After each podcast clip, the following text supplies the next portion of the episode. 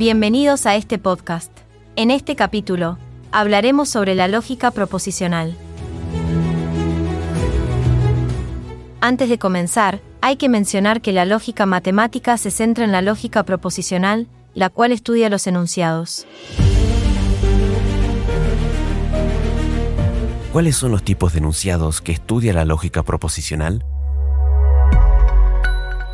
La lógica matemática, a través de la lógica proposicional, se va a enfocar en el estudio de los enunciados, especialmente los enunciados declarativos.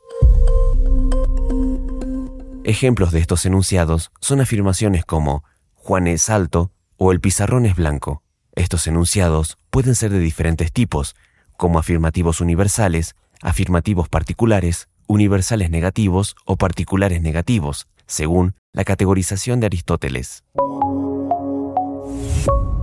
La lógica proposicional utiliza símbolos como P, Q y R para representar estos enunciados. Estos enunciados pueden ser atómicos, una sola oración, o moleculares, compuestos de varias oraciones, y se pueden combinar utilizando nexos como conjunción, representada por un punto, disyunción, representada por O o U, condicional, representada por sí, entonces, y bicondicional, representada por sí y solo sí. Continuando con este tema, veremos a continuación cómo se determina la veracidad de las combinaciones de enunciados.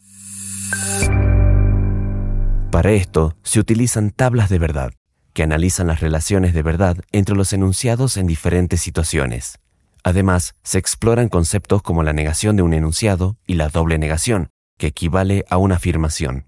De esta forma, las tablas permiten evaluar la validez de los argumentos.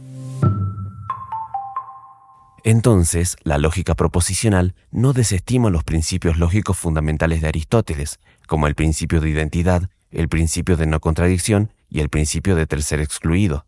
Más bien, busca matematizar estos principios para lograr una comprensión más clara y precisa de las relaciones entre los enunciados. Como resumen general de este episodio, vamos a entender que la lógica proposicional puede aplicarse en el ámbito del derecho, para mejorar la comprensión y el análisis de argumentos legales, lo que permite analizar, sintetizar e interrogar de manera más efectiva. Por esto, la lógica proposicional puede ser una herramienta valiosa para mejorar la claridad y la solidez en el razonamiento, especialmente en contextos legales y argumentativos. Esto fue todo por hoy.